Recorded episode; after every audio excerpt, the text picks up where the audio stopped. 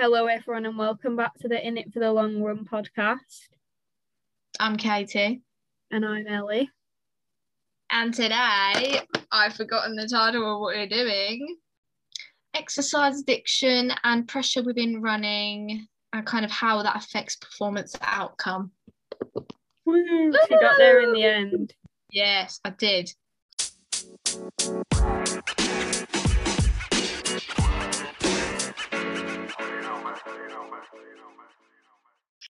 Um, before we get going, we're just going to talk about what's new in running this week because we haven't done that in a while. So, Ellie, have you got anything to add to the what's new in running this week? It could be anything to do with you or like anything you've heard or seen. Yeah, so I'm having a down week this week because that sounds like I'm depressed anyway. I sort of was on Monday because of emotional troubles, as Katie knows. But yeah, so I'm having a half mile each week this week because I've done five weeks on about 35, well, probably more nearer 30 miles. And I've been up in the elevation and I did two sessions for two weeks. So I'm just letting my body have, so I'm to have a rest like from the high intensity. And also, I don't want to get injured because my injury is sort of flaring up a bit. So look after your body, guys, because I want an England vest. It's also very important to let the training that you've done absorb into your body. So if you just keep smashing your legs and smashing your legs, it's not going to do anything because you just keep getting like wrecked. I was about to use a bad word then. I was about to use the F word, but I didn't say the F word. Go me. Yeah, so it's good. It's literally training absorb. I sort of had a down week this week, sort of unintentional because I had a few niggles. I kept getting cramp, which which I kind of found out was due to my hydration. Literally me, I got like a mini headache last yesterday. Yeah, so I kept getting sort of little cramps and I got really like loads of little niggles. But then I got a massage and it sorted it all right out. But yeah, for like I had a couple of days off running and the mileage has been really low, but we don't mind. That's okay. It is what it is. Shout out to my masseuse, Katie. I love you, Katie. Katie with a Y, not an IE. Katie with a Y. Yeah, she is the best masseuse ever, and she knows my body really well, especially being like young and being like a girl and teen. Your body is so different to an adult, and she works really well with it yeah, as everyone probably might know from my Strava, I've kind of been doing a bit of up, bit down, bit of up, bit of down with my mileage week by week. Not really intentionally, to be fair. I didn't know it was going like that. But I've been focused more on sort of intensity over volume because I know got a really good endurance base. So what I lack is speed, big time. Speed and hills is what I need endurance is fine, but I do need to kind of I'll slowly up my mileage because obviously I've been hitting probably. It's like miles 20 miles, then 30 yeah. miles. Yeah, 20 miles a week. So it's not bad, but I do want to get it. I need to get it up. Yeah, so I'm going to a very lovely place called Hadleigh, or shout out to all my Essex people that know Hadleigh. Yes, it's, it was the Olympic mountain bike course actually, Hadleigh. It's where they done sort of the London 2012 um, mountain bike, downhill mountain biking. So so it's really hilly because they've done all the downhill mountain biking on it. So I'm gonna run up some of them. I yeah, saw that elevation. It's literally like the Lake District, the one you sent me. I was like, holy shit. Yeah. Yeah. But I don't know whether to go there, do a sort of long run and get, get the elevation in, or go there and do reps, or yeah. go there and do like attack the climbs easy on the rest. Attack the climbs easy. Yeah, yeah, do, yeah. Not... do a tempo, like do hard on the ascents, easy on the downhills and flats. Yeah, I was thinking about that. I won't. I won't add that. In. What? No, I was talking about a llama place. It's sort of a like a llama farm. I saw it. A llama. I thought you meant alarm. Uh. No, it's it, a llama. Is in like a bouncy yeah, furry animal. Bouncy. And you get to feed them and it's like yeah they bounce hold on i've got to show you a llama bouncing but yeah no we have bouncing. loads of llamas near us we have like three sets within a few miles Karma Llama Cafe. I'm gonna go show you the Karma Llama Cafe. They do bounce. Yeah, just for context, everyone. That was a video of a llama bouncing. You're getting really excited over this. I know that's because when we, when I go to the Lake District, I'm probably gonna go there. Oh no, it might not be open. Yeah, I was gonna say that. No, I need my llama fix. I have like a yearly. I, need, I only go there like yearly. I need my yearly Calm Llama Cafe mix. I'll probably see you. Yeah, I'll probably see you at some point. So I'll get you a pen from there. I was doing running as a whole, actually.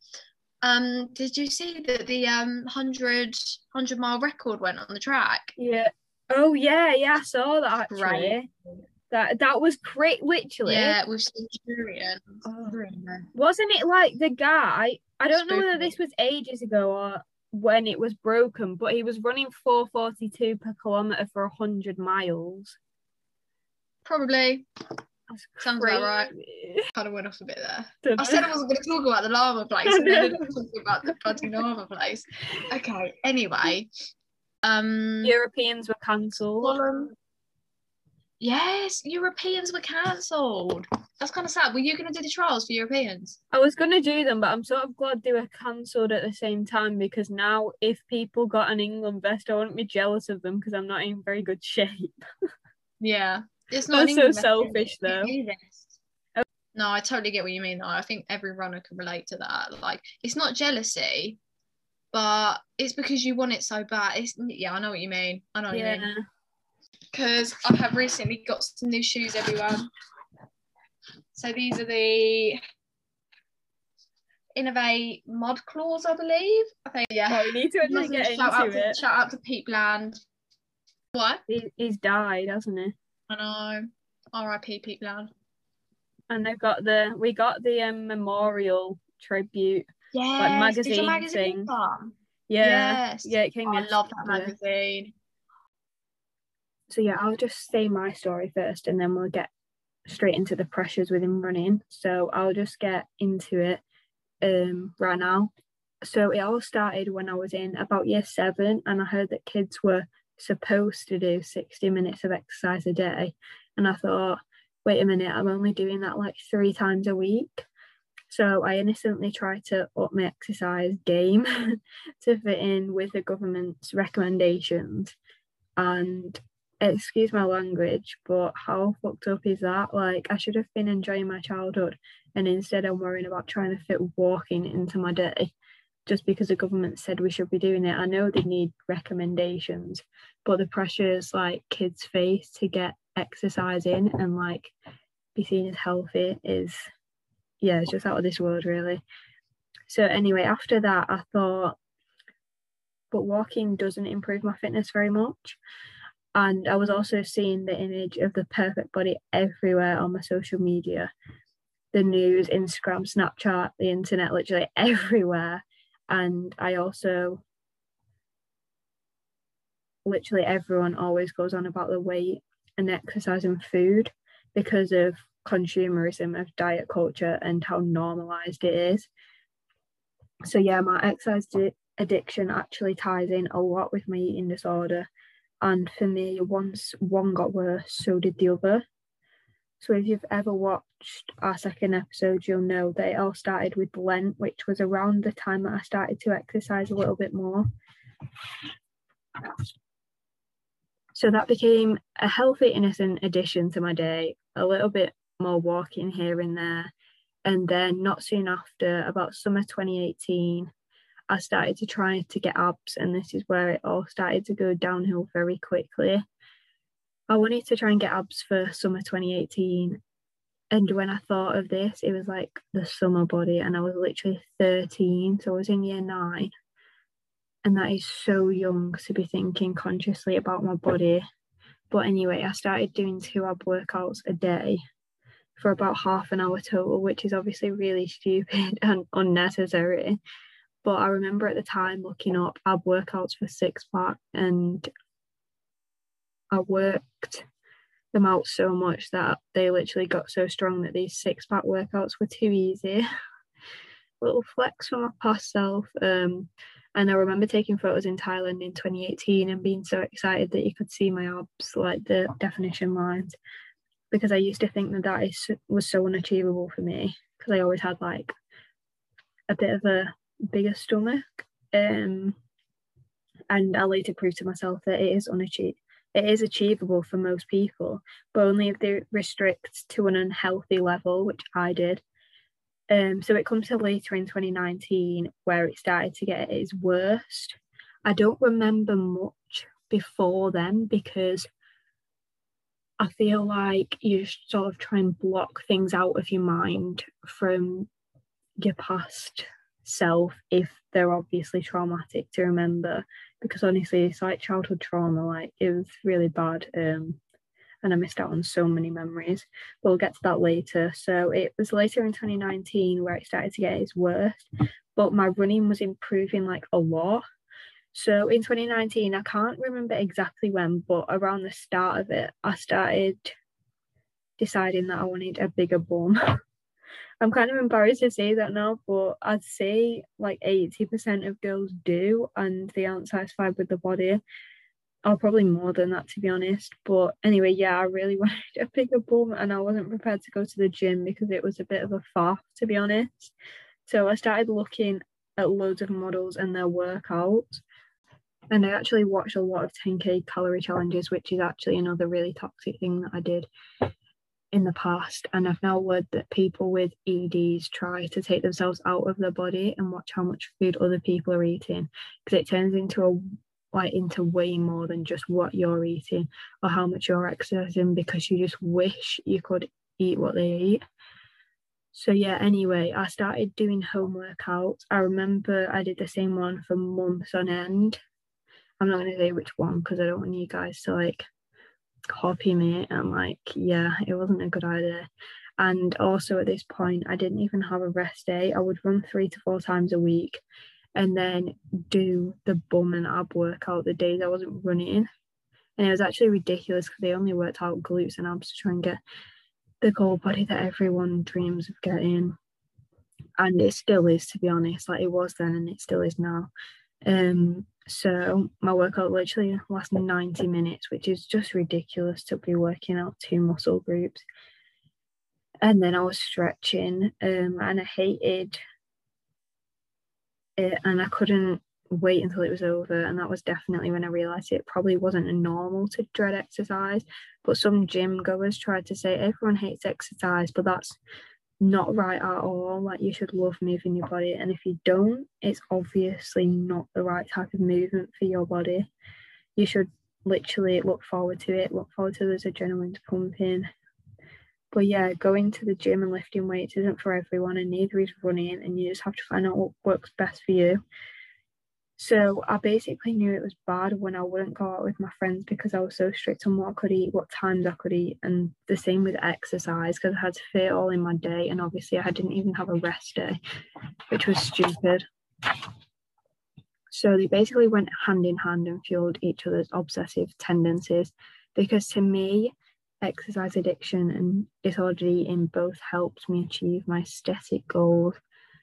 But I obviously know that was so wrong. Um, I feel like there were so many much deeper things that I could say, but I honestly have forgotten about a lot of them because it's the same as, yeah, like I said, childhood trauma. Like you try to erase it from your life and your mind. And honestly, what I put myself through was trauma. If you think I'm over exaggerating, like you should have, yeah, I, I wouldn't want anyone to go through that, but I hate it when people try and under exaggerate what other people have gone through. Um, but I just want to share a few memories that I have that certified to me now how bad it was looking back at it.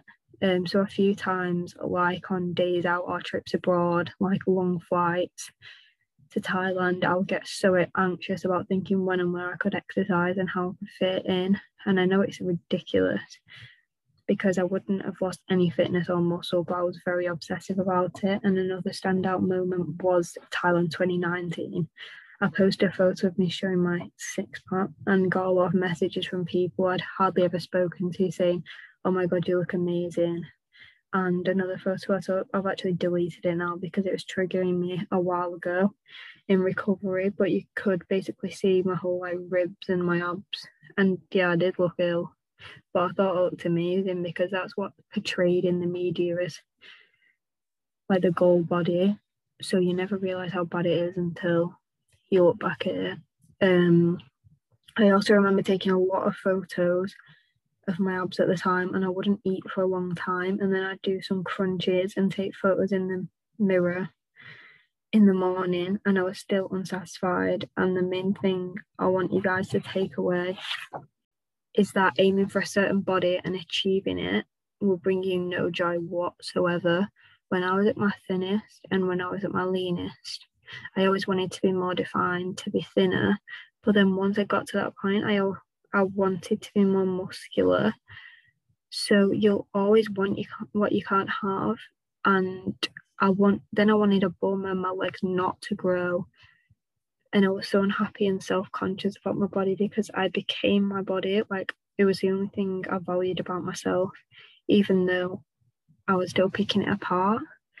And honestly, it was the only thing. It was only about six months ago that I actually got my personality back and I became the hyper weird, crazy person that I am right now. You probably can't tell that I'm weird and hyper, but it's the morning while I'm filming this. So, yeah, now I love exercise because of the endorphins, because of races, because of the friends I've met, because of the mental barriers I can overcome, and because it's my escape, not an escape from my body and to get the aesthetic goals, but an escape from all the bad things in the world that have nothing to do with me. Um, so things people don't talk about when you over exercise, uh, because it's not all glamorous like the media portrays. I remember reading once that Victoria's Secret models work out for six hours a day. So I just wanted to list a few things that people don't talk about when you over exercise. So obviously you lose your period and reduce your bone density. Um, you also become really hungry all the time because your body can't keep up with the demand for fuel that it needs. So some people can literally go um, into like starvation mode. You also people lose their hair, people um, become really tired. I know I was always really tired and I was always really angry at everyone. I literally remember being angry at my cat for doing the smallest things. Yeah, I was just so annoyed, and I honestly thought it was hormones at the time, but I know now that when I'm hormonal, I become like sad and like crying instead of becoming angry at people. So I know that it wasn't hormones before anyone says that it was, um, because I know my own body better than anyone, obviously. I was also very weak and like just I couldn't yeah, my body couldn't keep up with the exercise that I was putting it under, and it just felt sore all the time, and it could never fully recover. And my mum said to me when I told her we were filming this episode, she said, "Are you going to mention um the time? I think it was in about October, but but basically when the gym shut, I was still recovering from my injury a bit and I was just obsessed with getting a bike because I knew I was going to lose fitness. But honestly, I think I I think I'd recovered by then. But there is still a lot of thoughts in my mind about I probably am addicted to running. To be honest, that, that sounds stupid, but like it's just because it's a mental escape and like it's so fun to just push yourself, not push yourself to the point of breaking, but just push yourself. Say twice a week, like on sessions. So it's not actually to do with the aesthetics, it's more to do with the fitness side of it and racing and just yeah pushing myself. So it's not actually to do with the things it used to be associated with, which is a lot better. Like um obviously it's still not perfect because I still need to heal my relationship with running. But it's mainly because I love it so much. And like I couldn't imagine my life without it. So it's like it's a tough balance. What? Where's the mum? Uh, Who are you speaking to? on the podcast. What by yourself? I'm filming my part because Casey didn't. What are you doing? Casey didn't what? She didn't have time to. Fi- I need to film it. So I'm, need, I'm in a rush. Sorry, where's mum? Uh, I've gone to Rotten Store. Do you know what happened last night? A bit. I had to carry down Yeah, I know that. and then collapsed on the drive, so I had to get mum and we had to drag him in. And then we had to just leave him on the rug in the front room. Mhm. How long ago did she go? Mm, quite a while pod- ago. Don't put that on your podcast. Why why'd I leave it adding? It's a big day today anyway. Mm, You're going for a run after that. yeah. Yeah.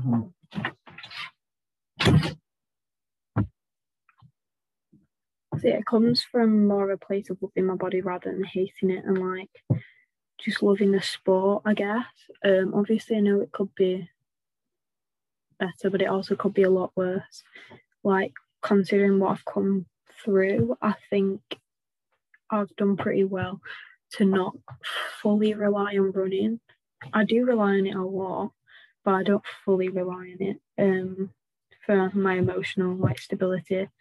But yeah, so I thought I'd quickly run through, well, not very quickly, but sort of quickly run through my story because I feel like a lot of people can probably, re- I feel like a lot of people can probably relate to that, like aesthetic goal and like doing obsessive tendencies to get to that aesthetic goal. So yeah, we're just going to be talking about the pressures in running now. Um. So yeah, over to me and Katie. Yeah. okay, right. Anyway, so I've already touched on sort of obsessed is just the words the lazy used to describe dedicate dedicated. But um yeah, I just thought, we'd talk about like self perception really and pressure that you put on yourself regarding sort of racing, hitting certain things, hitting certain times, yeah, and just stuff like that really. And getting getting too caught up in it when really you just lose the meaning behind what we're doing in the first place. So yeah. That was inspirational. It got me a bit choked up. That. back to pressure. so I think as an athlete, we all put pressure on ourselves. That's just kind of the game that you play. Hold on, drink break. Yeah. So if you do sessions, then you always aim for certain times. And I feel like when you don't get into those times, you are just internally disappointed, whether you mean to put pressure on yourself or you don't anyway. Yeah, definitely. I mean, when you go into training, you kind of that is what you sign up for. The pressure is what you sign up for. Or racing with the pressure is what you sign up for. But then again, that's enough pressure as it is. Do you need the added pressure of like doing well? Because Yeah. see the races that we're going to be doing in the summer because we're only doing a few like a small well you're you're doing all of them aren't you in the Olympics? yeah. Yeah. um yeah because i'm only doing like three. Of course the pressure is going to be on. So i'm obviously going to end up putting a lot of pressure on myself there but i mean you can't really. Just see how it goes. I mean sometimes i know i do quite well under pressure because your heart pounds the adrenaline's going. I always kind of end up doing better. That's why I sort of do better at races like nationals because it's a bigger race and there's a lot more people. And I think, right, better get my game on. Yeah. Whereas like smaller races, I know I'm actually like going to do all right in. And I end up not doing all right in because there's no, there's not that sort of pressure to do to perform. If that makes sense. Yeah, I feel like when in 2017, like I said, I didn't do any races, which is like crazy because I love races so much now. But I literally felt so much pressure, and that was just from like small races, and I weren't, I wasn't even that good, and I just felt so much pressure. Like I put it on myself mainly, but I feel like because I have such competitive. Can you shut up? I am such competitive, like my dad's always pushing me to obviously do well because he knows I can do well. But sometimes because you put so much pressure on yourself, that's just like additional pressure that you don't need. And if it's like a high stakes race, then it's just sort of like, whoa, and it gets a bit too much sometimes, depending on like, especially how fast your metabolism is. I feel like everyone has that struggle. the portal in Yeah, queue is sometimes too much. Yeah. Well, I was gonna say yeah. So shout out to shout out to dad. Hmm, Yeah, my dad's a my dad's a coach, but it's actually really good because I don't think there's ever been a point where my parents have just kind of encouraged me to enjoy it. Really, I don't think there's ever been the pressure to do well from my parents. It's more. It's usually it's usually me that puts so much pressure on myself that my parents are like, right, calm down a bit. Like it's not that big a deal. It's just a race. They sort of it's me that piles the pressure on, and then them that kind of brings me back down. So yeah. Oh my god. Yeah. That's what I Realization do. that it's Yeah. actually just a race at the end of the day, even though it's much more than that, kind of to us, but it is just a race and like I Yeah, you've calm down, chillax. What we do is hard. I mean, for some races, the races in the summer, because obviously we saw of trained hmm. leading up to the 2020 races, they got cancelled. Then I know as soon as I heard that they would count like the my A races, A being the ones I want to do the most. when I heard they were cancelled for 2020, I started really ramping up the training. So technically, I've been training for these races that are coming up for like nearly two years. So I mean that's kind of pressure. that's a lot of pressure, but yeah, you just got to take a step back and realize actually it's not a big deal. And if you don't enjoy the process, like this whole process of training, getting ready for them, and getting fit, is actually enjoyable. And if you're not finding it enjoyable, what's the actual point? Yeah, especially because like say if you do Yeah. well as a junior you like and you're not going to carry it on till you're a senior there's no point in getting like caught up in the races because at the end of the day they're just going to be a bit of a memory. Like you're going to remember the fun more than you are going to remember the position. And also I've obviously been injured basically sort of on and off from August. So I feel like there's probably less pressure on me like on myself just because I haven't had races in so long. And if I would have had races I'd have been injured anyway. So I'm just learning to like enjoy the process and the actual race because otherwise yeah like you said what's the point really Yeah, I agree. Because yeah, there's not really a lot I can say. right, hold on. Joke break. what um what else can we actually say about that what oh right what about like say Um seeing people on social media Oh, I've got one. No, yeah, I know what to talk about. I know what to talk about. I know what to talk about. go on Also, I find that traveling to a race, personally, I find it absolutely bloody brilliant. I love driving to races. It's so cool. Cheeky road trip, cheeky trips to M&S, service station. Love it. Honestly, there's nothing better. That is what I live for. Road trips are what I live for. But anyway, um, but that excitement can turn to pressure because oh, you're literally sitting in a car for like four hours, five hours, and there's nothing else to think about apart from the race because you're going there. There's literally nothing else you can think about, and I guess that kind of that pressure can disrupt a race. I guess because obviously you're trying to deal with traveling and it's constantly on your mind. I think that's when sort of mind numbing things come into play. So sort of trying to focus on other things other than the race to sort of yeah, so it's not constantly playing in your mind because that can really have havoc on your racing. and your numb bum you can focus on that Yeah, exactly. Just focus on my ass going down. Yeah, but yeah, I get what you mean though, because I feel like because my races are always so local, except the races, not the races, the lakes, they maybe the maximum like traveling time is like two and a half hours, which compared to what you're doing isn't very Hmm. much. Is a Um, um, it depends if it's northern lakes or southern lakes. To be fair, northern northern lakes it can be can be bad. No, on a good day, probably five hours in northern lakes. I'd say on a really good day, and then sort of southerny sort of lakes probably four on a good day. There's no traffic. yeah, I think mine were um near Ambleside because I remember one of them. I think Chloe Rylands literally jogged like a kilometre, and she was there like from her house. Yeah, Um, I love that. That's brilliant. I wish I wish I had that, I will. Here we are, four hours in the car. yeah, so Lucy Bartholomew's Lucy Bartholomew's post was pretty good. Um, it's only a short one, but it sort of summarizes how people judge you despite running 170 kilometers um across the I think it's the Larapinta Trail. Um, and it looked horrendous. Like the the ground looked horrendous. And yeah, I saw it on a Strava, and I was just blown away by the fact that she literally slept for no longer than 10 minutes overall in I think it took her 52 or 54 hours. So yeah, I'll read her post Yeah. now. Uh, here's a picture of me eating pasta and bread after running 170 kilometers, trying to contain a bloody nose, scratched from scrambling off trail.